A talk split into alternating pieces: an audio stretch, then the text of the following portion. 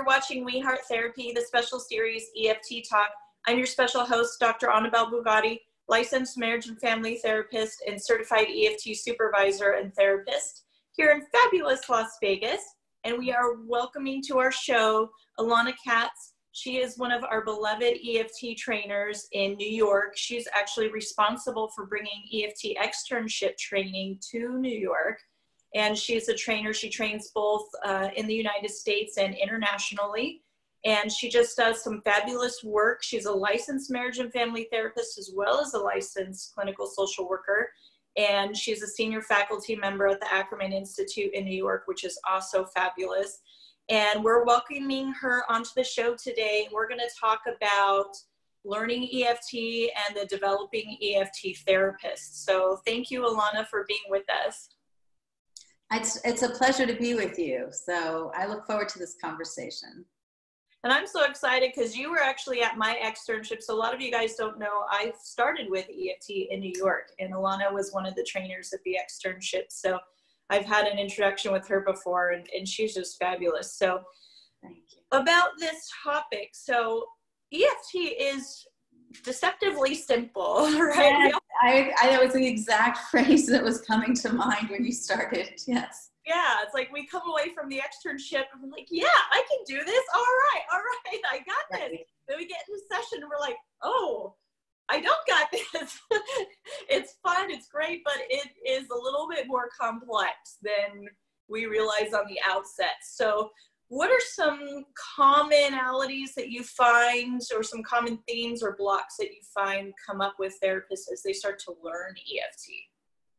Well, first, I just want to say I, I, appreciate being able to catch a breath on this topic because for me, it's a little bit like taking our video camera and turning it around and focusing it on ourselves. We're always watching what is the couple doing? What are our clients saying? What's happening to them? And there's a lot that I think is implicit in the training in EFT. And this is a chance to make explicit some of what the journey is like for us. Which is what we're all about, right? Right, right. We try to do that for our clients. Why can't we try to do that for ourselves? Right. So I've seen people approach this in, in different ways. Um, for some people, it's how do I just quick get all the information, right? Could if I just read enough books or saw enough tapes, could I possibly find a way to um, know it all, have it all in my head, right? Um, this model, though, is an embodied model. And just like we ask our clients to feel something different inside so they can then do something different in their relationship, I don't think a person can really develop fully in EFT unless they have an embodied sense of how to deal with those feelings and how to feel your way into it. And that was really mind bending for me. Yeah, I think that's a really important point that you're making because in learning EFT, especially when you're really young in the EFT journey, your mind has to work a lot harder to remember the steps and the stages, the moves of the tango. So it feels like mentally we're really like two processes happen.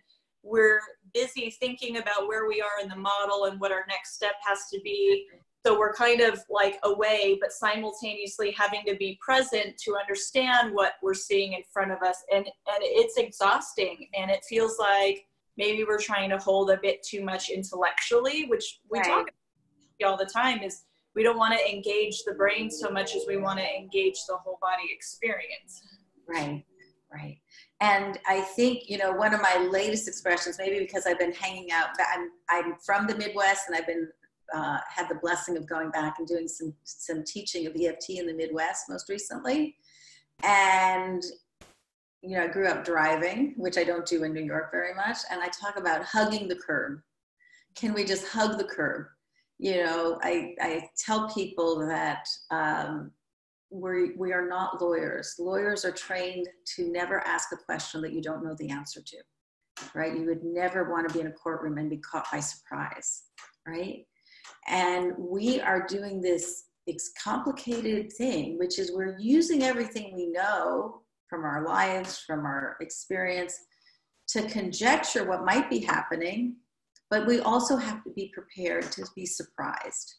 And we don't really have to know the answer to all our questions. We just have to find a way to lean in, hold close to our process. That by itself is mind bending. It right? kind of, you say that, it kind of reminds me of how we talk about in insecure attachment, how we have a, a shorter window of tolerance for the um, ambiguous. So if we don't feel secure in our EFT skills, then we get more scared by the those surprise cues like surprise i feel this way or your client says this and you're like oh no. What do i do with that? I, w- I was doing a live session i think it was about a year and a half ago now and the the a very good uh, eft therapist had presented the case to me and said you know the husband was the withdrawer the wife was the pursuer and I got somewhat deep into the session. I asked her something about what she was feeling, and she just looked at me and she went completely blank. And she said, I don't know what I feel. And for a quick moment, I thought, well, of course you know, you're the pursuer, right? And then I realized there was a bit more complexity there, which is this was a person who pursued on behalf of her children she really didn't have much knowledge about her own interior emotional landscape. Yes. And it wasn't, she didn't give the wrong answer. She right. gave the right answer. I just wasn't prepared for it. Yeah. So I needed to be able to pivot with that and say, oh, and what's it like not to know what you feel, right? When you when you move through the world with such advocacy for your kids what's it like to stop and check in and not feel, right? So I use that image a lot too. I always say I was never a fantastic tennis player, but I always like watching good tennis, and a good tennis player will pivot, right? They they look like they don't move necessarily so much, but they have to be prepared to think, well, the ball might come here, but on the other hand, it might be over there. And I have to be prepared to go in any direction at any shot, right? Yeah. So, how do therapists learn, kind of as they develop their skills, how to be okay with those curveballs that may come their way and not freak out? Or I think a lot of us, especially early in the process, can tend to get lost when those curveballs come, and we might get a little dysregulated inside, like, uh oh, I don't know what to do with this. And they lose their way, and then they start to go really cognitive and mm-hmm. maybe start explaining Mm-hmm, mm-hmm. So, one of the things I like to talk about is are there, are there any ways in which we can take what I call our internal monologue and turn it into a dialogue? So, if inside I'm saying to myself some version of, OMG, I don't get this, ah, panic, panic, you know, is there anything to say, oh, you know what? I don't think I, I didn't quite follow you there, but I want to. Can we just take another pass at this? So sometimes I will literally put words to that feeling. It calms the nervous system. It is an accurate reflection of what's happening for me.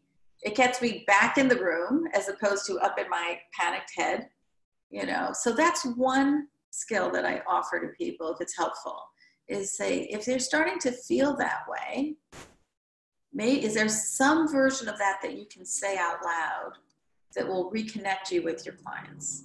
Does that make sense? Really good. And it helps us, I love how it kind of helps us catch our breath for a second, right? So, yeah.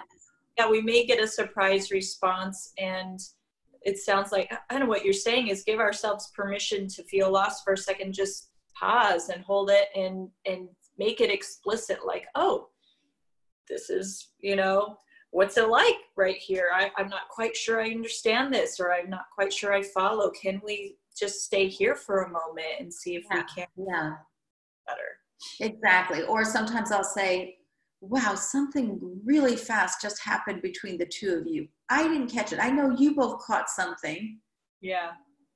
Can I can I catch up with you? What just happened when you looked over and saw that expression on your partner's face? You know, interesting thing is too when I check in with clients who who give you those curveballs, you know, like I don't know what I feel, which is common in caretakers because they focus outward and they don't focus inward. They're caring for everyone else at the neglect of themselves. But um, I found that oftentimes their partner has a similar experience where they're trying to get to their partner's needs and wants, and their partner often gives the same, I don't know.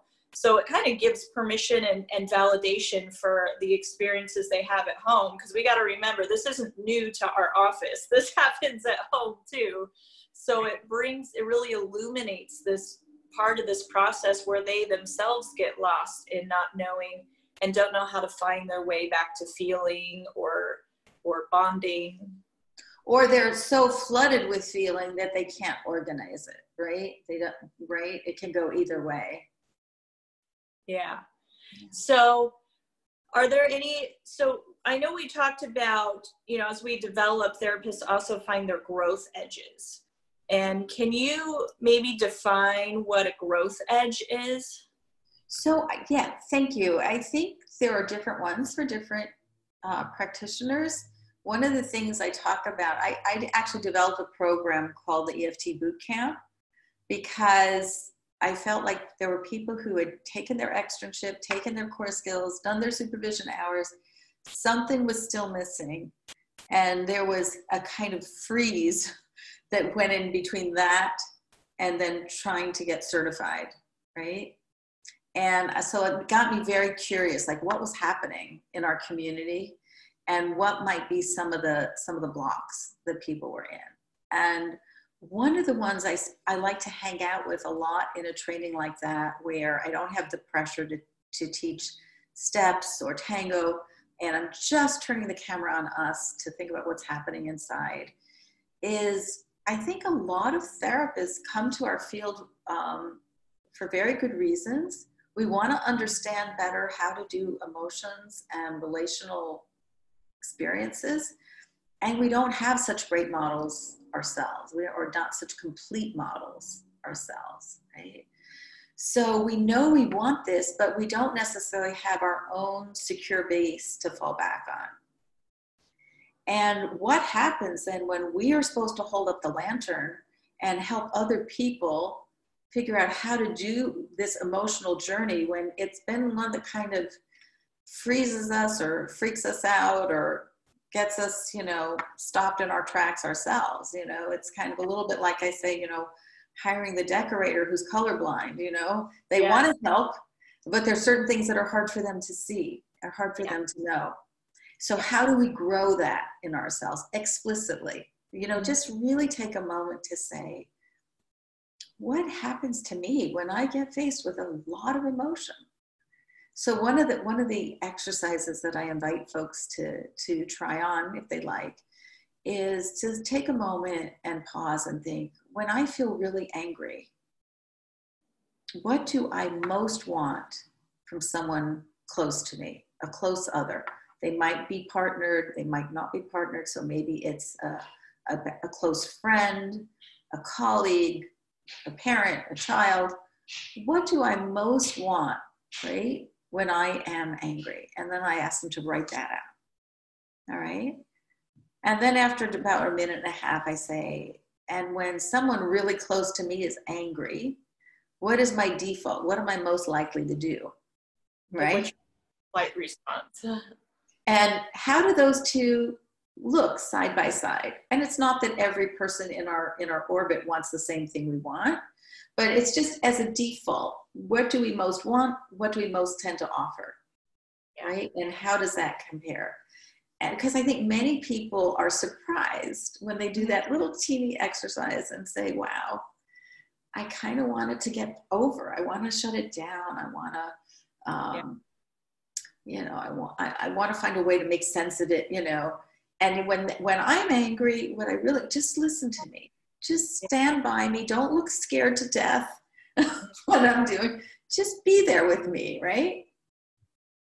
I think, you know, one of my first growth edges, I love that you're talking about this very, very early. I think probably within my first couple months of just starting in practice with EFT, because I actually took my my externship as an intern while in my master's program. So, wow. Good yeah. for you. Once I actually got in the room with my first few couples, I recognize that when I felt attacked, you know, sometimes you have those really hostile pursuers who will turn they'll turn their cannon on you and start firing at you, the therapist. And I learned that my fight or flight was to go into fight mode and I would fight back, which obviously in session is not going to bode well for the client. It client. might work super well for you. yeah. I mean, it was it's validating for their partner, but the client, like you know, it it can cost that therapeutic relationship, which is not good, and they're not going to mm-hmm. feel heard or understood. And so I had to work through with my supervisor, you know, what came alive for me when a client was getting angry towards me, and what was my relationship to anger. Right. So to take a moment, really check in with ourselves on the different feelings that people can present. For some, for many people, anger is a tough one. For others, you know, sadness tr- is triggering. And how can we try to very intentionally grow that space? I personally think we don't do well to try to grow that solo. I think we grow that by I always think it's great to have an attachment buddy when you're studying and learning EFT. Mm-hmm. Um, so if you have a hard session, of course you can bring it to supervision, you can bring it to your trainings. But if you have somebody that is sort of like your lifeline, EFT lifeline support, that I can call you and say, that session was awful, or I was flooded, or and you start to process, learn what it's like to really process for yourself with someone else. We co-regulate so much faster than we regulate on our own. Exponentially right. so right? That's that's foundational to our work and it's true for us as well. Don't be alone with those difficult feelings. Have someone that you process that with. Whether it is a, a study buddy whether it's a supervisor therapy partner. And sometimes for me one of the most helpful things has been to this day to this day if i have somebody i'm really struggling with um, you know, somebody who maybe is on the edge of being abusive verbally, um, where I know my my intention might be to want to shut that down.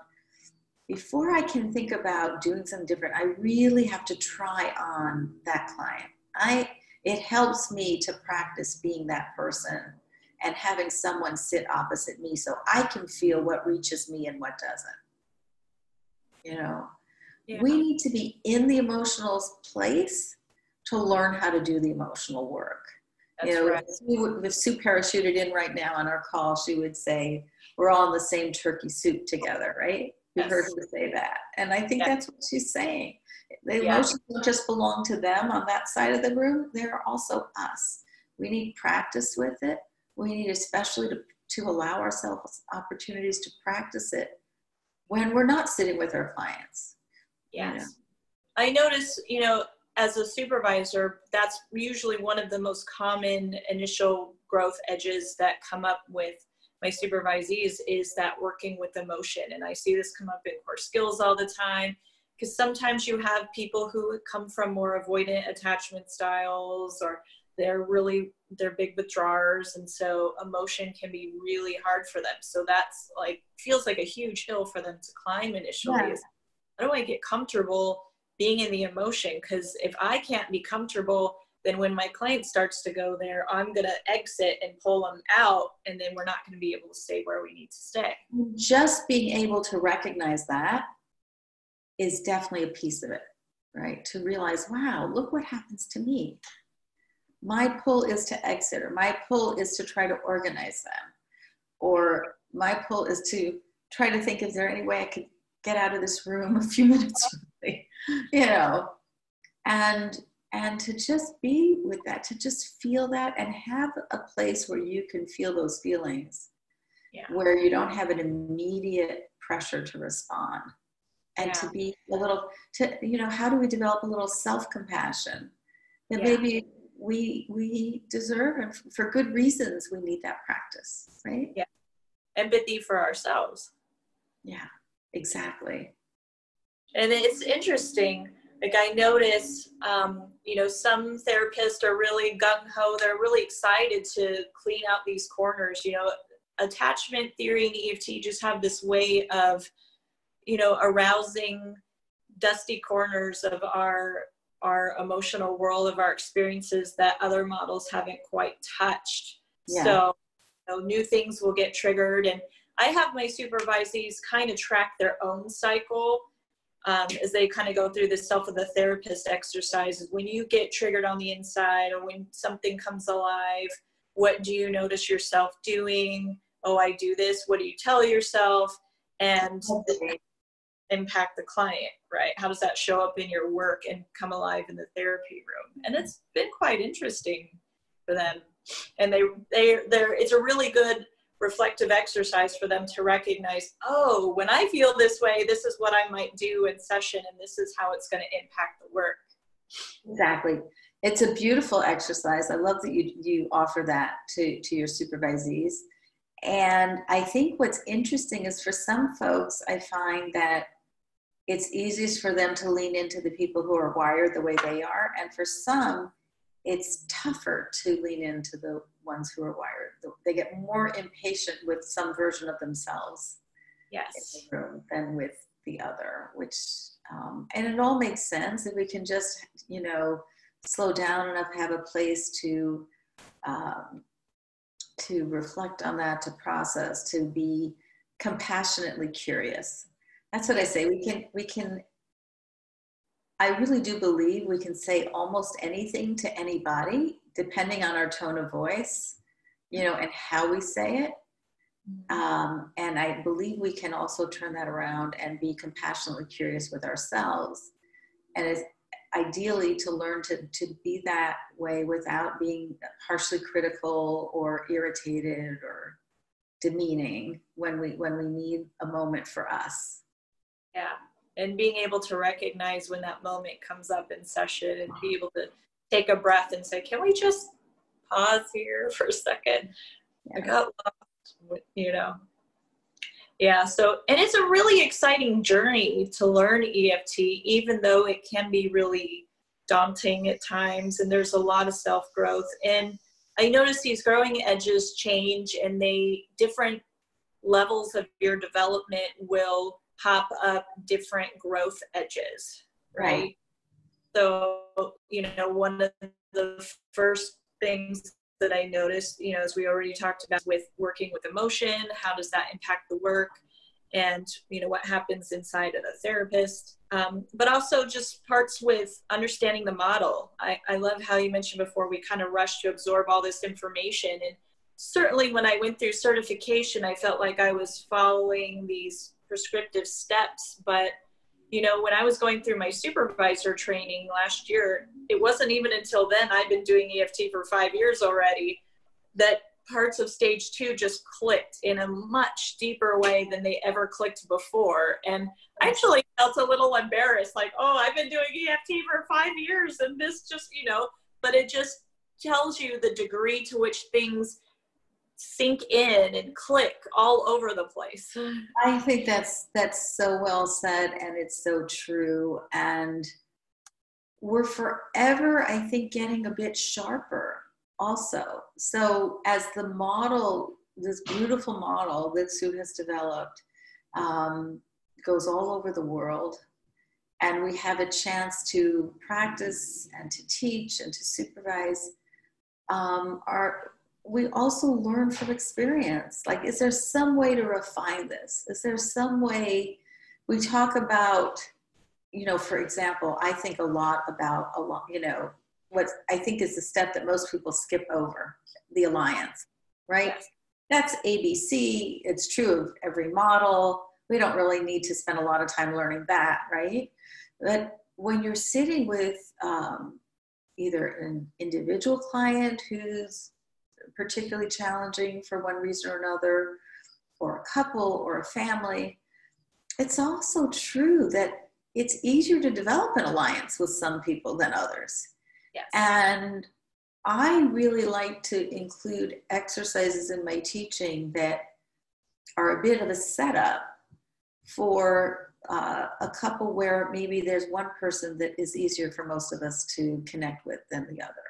So I have a role play, for example, in our core skills that we do, where um, couples been been together for a long time, and um, one of the partners just experienced a loss in their family, and they started to do some group work around grief.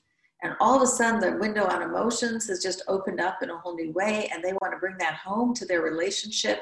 And the other partner is like, like they looks at them like they've grown two heads, you know, like all of a sudden you want to have a different landscape for the interior of our relationship. And I want our therapist to role play working with that couple, where it's probably going to be very gratifying for us that one person is now really tuned into this channel and really wants to do it. And how do we feel towards that person who is saying, you know, we had a long term relationship, everything was good. Why does the fact that you lost one of your parents have to change the way we connect with each other? You know? So alliance can sound simple, but some clients are harder to connect with. And sometimes we have an alliance and then we fall out of alliance. Yes. Right? Yeah, I one of the ways that I recognized or you know one of my growth edges was one particular type of client I found was really hard to build an alliance with and it was the kind that was so defended that even when you repeated their own words back to them, they're like, no, no, that's not. and you're like, but you just told me that. you know? I have a, I have a lot of, of, of attorney clients who the, the being precise about what's been said or not said. So conjectures are not their best friend. Yeah. So it feels like you were saying yada da. No, it's almost like let the record reflect that I said this. I did not expand in that way, right? Yeah. So yes, yes. Yeah. And we kind How of. How do we sit with that? What is that? What happens inside for us? That panic. oh. I thought I was getting this right. I'm using their words. I'm, I'm using the whole bag of tricks that, that they told us in the EFT manual, and it's not working. Nothing's working, right? Yeah. Yeah. One of the other growth edges I noticed too is that when therapists are, are learning EFT, they're trying to find their niche or their flow. And, you know, learning the language of EFT is very nuanced. It's a very um, different way of speaking. Yes. I mean, the English language, but it, you know, it's all attachment. And I know a lot of therapists struggle with learning their language, and often I find that they'll try, and, and I was guilty of this too. Is they may try to copy like their favorite trainer or whatever, and sometimes they find like, oh, it just doesn't work for me. And you know, one thing that I had to learn is that there's multiple right ways to do this, right? Yes. I, I'm going to be Sue Johnson in session, so you know, yeah, I may be able to borrow some things from her, but at the end of the day i have to find what fits my personality and and go with my own intuitive nature because i'm the one who's going to be alive in the room. So right. you know giving people permission to develop to develop themselves and knowing that it's not wrong there are lots of ways to do this. And it's a mixed ingredient list you know when you're in session you're the one who's feeling what's alive in the room. And and while we may explore this or we may explore this while we're watching a tape you're the one who's actually there feeling it. So if you're leaning in, we got to trust that you must have had an instinct that something was popping up there. And so right. you went that way. Let's go with that. Let's talk about that, you know. And I think at the beginning, I, I think it's really a part of the progression of developing your own EFT voice. Because at the beginning, really all you have is to try to sound like you're the trainer who's teaching you, right? Um, and I think one of the nice things about going to different trainings and having different exposures is it doesn't mean that you're going to sound exactly like any one of them, but there's something about hearing people do it differently yes. that I think creates that space. Yes, I love that. It really helps you get like a smattering of styles, which right. I'm a fan of because you find what's interesting is you find that there is a commonality in the language that transcends the trainer's styles, but it is still nuanced in their style. And they may have some nuances that really fit for you. And our clients are very diverse. So I've learned that some of the warm fuzzy talk, which some of the trainers are brilliant at, just doesn't reach some of my clients. And they need more of that like technical, tactical language, which some of the other therapists, other trainers are good at. So right. Right. So it's learn the match for them for what the client what this what does the what do these clients need from me in this moment? And then it's also learning to sort of find your own voice. And when you talked about developing the flow I, I, I, have to say again i'm back with my driving images that i remember when you know when you're learning driver's ed and they say all right one hand is at 10 and one is at 2 and you're going to be 10 feet for every for every 10 miles an hour you're going to be a car length and and and it's x number of feet before you get to the corner that you put on your signal and you're trying to hold all these data points, right? And then at some point, you're just driving. Yeah. At some point, you're just driving, right? And you're not thinking about the 10 and the 2 and how many feet you are before you put on your signal, right? You're just doing it, right? And I think that uh, that probably feels exactly right to some of our listeners, and for others, it's like I want to get to that point yeah. where I can feel that flow. Yeah. But I think people have had it with lots of other things they are already proficient in. Yeah. And, and it's practice, like everything else. Practice makes perfect. And it's a, you know, it's a continuing process. And one, you know, so part of the growth edge thing, and as we mentioned earlier, different levels, as things start to sink in and you become more advanced, you'll have different growth edges popped up. I had a growth edge come up this year around language is that I found my niche, but sometimes I felt like I would get in like my own little EFT machine and it was well oiled. And then I'd kind of get stuck in this rut because it was just producing the same thing over and I was losing some flexibility. So I had some of my most difficult cases to date come through this year and some of them ended up leaving prematurely and I felt mm-hmm. like while yes, I can see that some of it was just their lack of desire to go into vulnerability and you know you find that sometimes with couples oh we got to do vulnerability no i'm out of here but i also recognize you know because i wanted to understand what can i learn from this how can i you know improve my skills so that i can better serve these clients and i learned that i think i was trying to confine them too much into my eft box with my languaging I can still keep them in the EFT lens, but adapt my language when they say things like, I want tools, even though we're six months in. And I'm like, you're not using the tools I'm giving you, you know? Mm-hmm. But I learned that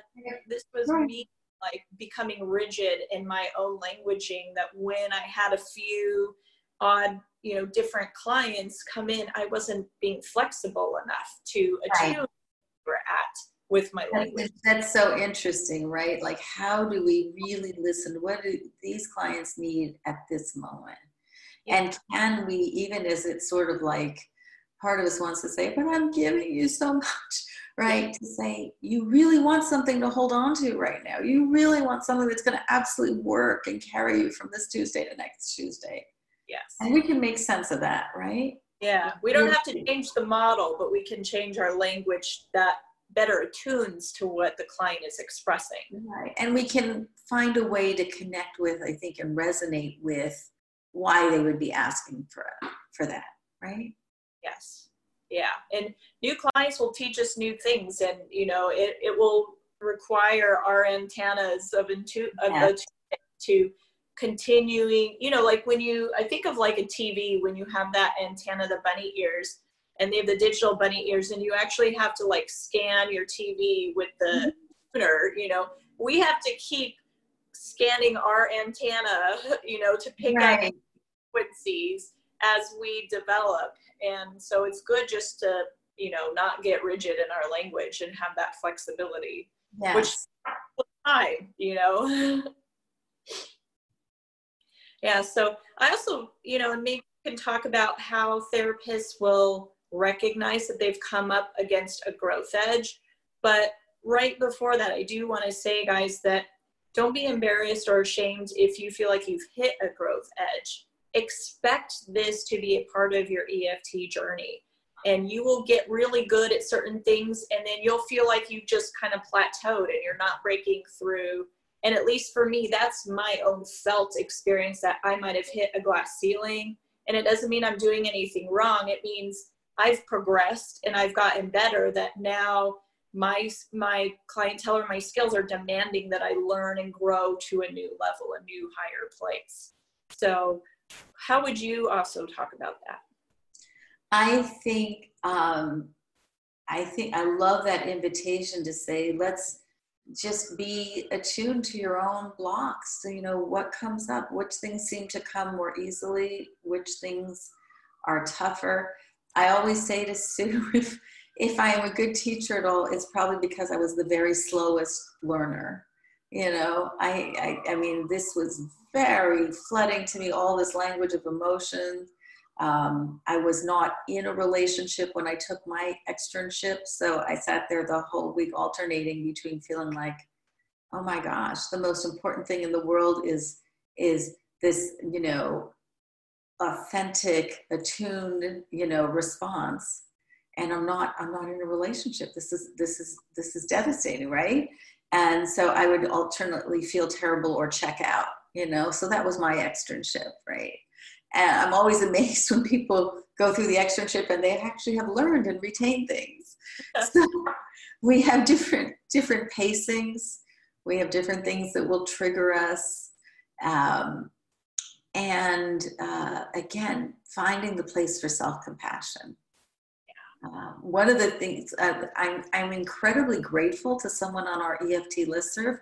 I just don't know who the person is, but somewhere around six months ago, someone started a thread um, that said, How many couples is everybody seeing in a day? Because now that I'm 49, I'm feeling like I don't quite have the energy, um, energy to uh, just kind of see so many people in a day. And I was like, wow, somebody's asking that question at 49. This feels like a chance for me to reflect. You know, I hadn't even thought about that. But in this model, and I think you alluded to this early in our conversation, uh, we are really lending our nervous system out on a regular basis. We're feeling with, we're, con- we're in there. We're not, um, we're not just kind of looking down at folks on, mm, you have a problem, right? We're feeling our way with them. And it touches something deep in us it takes a lot of energy to do EFT really well. Like you have to be on your game. you know? on your game and you have to be feeling your way. You know, just like, is this feeling it? No, that thing, you know, they're kind of nodding or looking like they're trying to go along with me, but I'm registering something here is in the way. So how do I really feel my way into that and be with, be with our clients there? So some of it is also just looking at how much are we expecting of ourselves and of course i want to um, be aware that it's that even that question is a question that i can ask from a place of privilege that i have my own practice and i can structure my day and do a balance of, of clinical hours with couples or individuals or um, and not everyone has that choice some people are in agencies with very high demands on them in terms of um, seeing a certain number of clients every day and a certain a number of sessions every week. So and um, even um, we don't always have that choice, and right. I, I, I appreciate that as well. I even think the double bind of being in private practice is you always worry about the famine season. So when it's feast, you might tend to overwork yourself, even though you know you're in control. you know, so it's like, oh, I, you know business has been slow lately, so I'm going to take this extra couple, even though it might, you know, add extra to my day.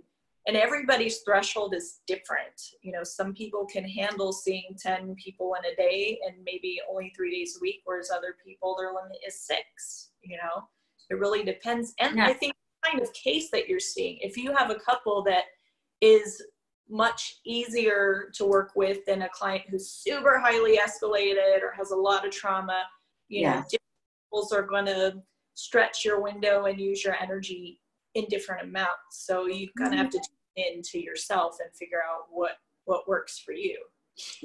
But what was very interesting to me about that thread on the listserv is that, as best I recall, the overwhelmingly common number that people uh, came up with in terms of how many they could comfortably see was they said we could I could see four to five couples in a day, and that was about it. Yeah. So it's something to to think about in terms of for, if we can structure in any choice or any mm-hmm. balance in our lives to yeah. really be compassionate about just what it is like to lend out your nervous system on an hourly basis. You know? Yeah. And it's not a, a competition, guys. If you feel like you can only see four and you hear someone saying, Oh, I can see seven, please don't feel like you're doing something wrong. Exactly. you know? Exactly. Yeah, everybody's window is different. So, mm-hmm. and you know, so going back to the the growing edges, you know, it's very common for therapists, you know, like I said, as you develop, as things sink in deeper, you might come back to places that you thought you knew or you do know, but you're stuck in a different way around. Right. You emphasized it much deeper and and I've also noticed this too is as I got stronger, my EFT skills, my I had more complicated, increasingly more difficult and challenging cases. So isn't it interesting how how our clients find us at the right time? It's just yes. stressful. But I think I think you're right. That edge will be different for some people, especially the beginning. I think it it it starts out as a conceptual edge. Do I really understand this? You know, and depending on what models you've worked with before, it will either feel more organic or it will feel like there's a little bit of a struggle inside. I mean, people who've done a lot of Rogerian work will feel a lot of familiarity and comfort, right, when they start to do EFT. And someone who's been more strategic in, in, in an approach might might really be challenged. Like, am I really doing something when I'm reflecting? That's actually doing therapy, right? Um, so it's funny, I actually, um, you know, I think for some people who've been systemically trained, the idea of focusing on a cycle makes sense. And for mm-hmm. others, there really is a, um, a sense that, you know, we're really going to understand the pathology of each person and somebody might really be a problem, right? I, if I can, I'm going to try to show this to you on our screen. So this was a, a bag I made for our 10th anniversary of our 10th EFT workshop in New York. Can you see the, uh-huh. what it says? It says a little bit higher. Perfect. The cycle made me do it. That's great. Yes. So, but for some people, that by itself, really getting a sense of the interdependency and the fact that we co-create something with with another person, that by itself is an edge, right? Yeah. Yeah it's beautiful. And and really i think the art of learning the edges is just that constant attunement to yourself to where you're at. And really tuning in is this a self of the therapist block? Is this um, a block in the model in my conceptualization? Is, is there a part of the steps and stages that i'm noticing? And you know don't be ashamed or embarrassed guys. Like still I I'm a supervisor and sometimes I'm like I'm stuck and and I do have that little moment where I almost like I'm tempted to shame myself and say, "Oh, like you're so stupid. You should know this. How can you help other people?" But then I have to go back and remember like this is a new layer of understanding and it's popping up because I've grown. And so I've got to be able to digest that digest yes. it. Yes. Yeah, and sometimes we can be creative. Like I just developed a new technique. I was kind of excited, and I, I've just been trying it out in the last couple months. And I call it my Columbo intervention. Do you remember Columbo from television? Yes. You know, this he always looked kind of disheveled, like he didn't quite know what was going on, but would always come in with just the so I realize that for some clients, not the highly reactive ones, but for some who are on the more slower moving side, I like to take on the place of confusion. I like to, when I want them to reiterate something they just said or done that's valuable, I want to say, well, you know, a few minutes ago, I realized you said something and I think I, it was so big, I think I only got part of it you know, I remember you started saying, and then I might use their phrase, and then pause and look confused and let them tell it to me again, right? Because it, it, it anchors it, I feel more deeply if they repeat it to me than if I repeat it to them. Yeah. For some clients. So, as you say, our clients teach us what they need, what works, what doesn't. So, but that's yeah. that's what I'm playing with now is is my That's terrific. That's beautiful. That that art of like I'm I'm confused. I'm not sure I quite got all that. And you know, it is important to try to get it from the client that's more experiential than for us to just logically explain it to them. Exactly. Yeah. And just like our clients are learning their cycle and learning the model in their way, we're learning it the same way. So it'll digest with them in layers, it'll digest with us in layers. So, do you have any words of advice or encouragement for therapists that are on this journey that that are coming up against their growth edges? What would you recommend beyond the things that we've already discussed? I think I would just take my my EFT highlighter over over what we've said. You know, I think you know, be be compassionate. Find somebody to process it with. Don't try to go it alone. You know, um, just you know, realize that. You know, as um, I have an Irish friend who, say, who says there's an, an Irish expression: "A problem shared is a problem halved." Yeah. You know, which I like. Also, I think that's very EFT there is something about sharing it with with someone else i you know when you get stuck that can be so helpful right sometimes just saying it out loud i used to call my process partner when i first learned eft almost every day that i was in session i was like help i'm stuck yes and they were so willing to be there. And they were we were about the same place in eft but partner listened to a lot of podcasts. And so we were able to digest and help each other learn and grow but it was so helpful. So i totally get a process partner.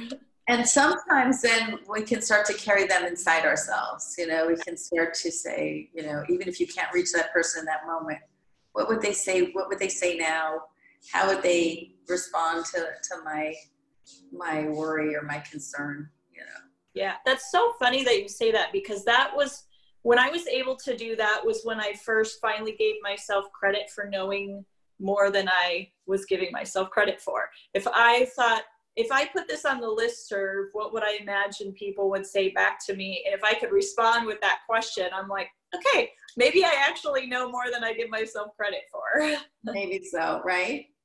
And my original EFT supervisor is still the voice in my head. Like she's my secure base, and still, when I think of things, I imagine it in her voice. Perfect. That's beautiful. Yeah. So, Elana, do you teach workshops on the developing EFT therapist?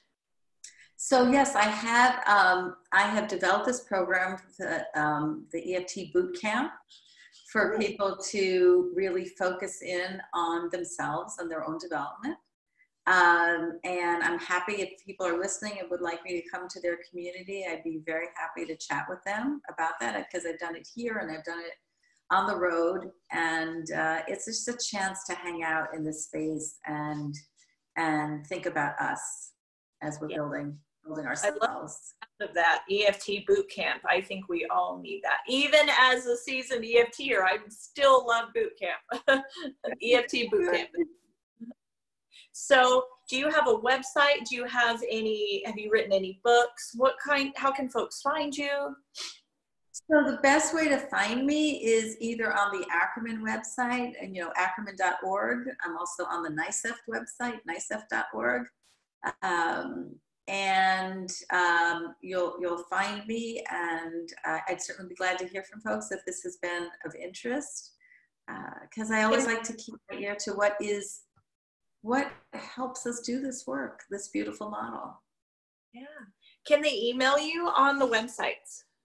Yes. You can absolutely email me me and my email is really simple. It's ilanakatz at gmail.com so at gmail.com. And I will make sure that I put your email address along with NICEFT and the Ackerman Institute's website in the description for this video. So you guys can just hit the drop down and click away and go right to their website. Perfect. Phenomenal. Perfect. And Alana, you are just absolutely amazing. And I love this idea of boot camp. Guys, look her up, have her come to your area and do an EFT boot camp. It will be a lifesaver. Thank you so much. And it's just been such a pleasure to talk with you and to connect with you and just reflect back on, on all these important pieces of what we do. You are so welcome. And you and I have some other exciting topics that are in the works. So, guys, expect to see Alana again on our show. So, thank you again just so much for your time and your expertise and just all of the wonderful work you do for us in, in the EFT community. You're most welcome. And thank you so much to our viewers, guys. Make sure that you hit subscribe because more videos are on the way.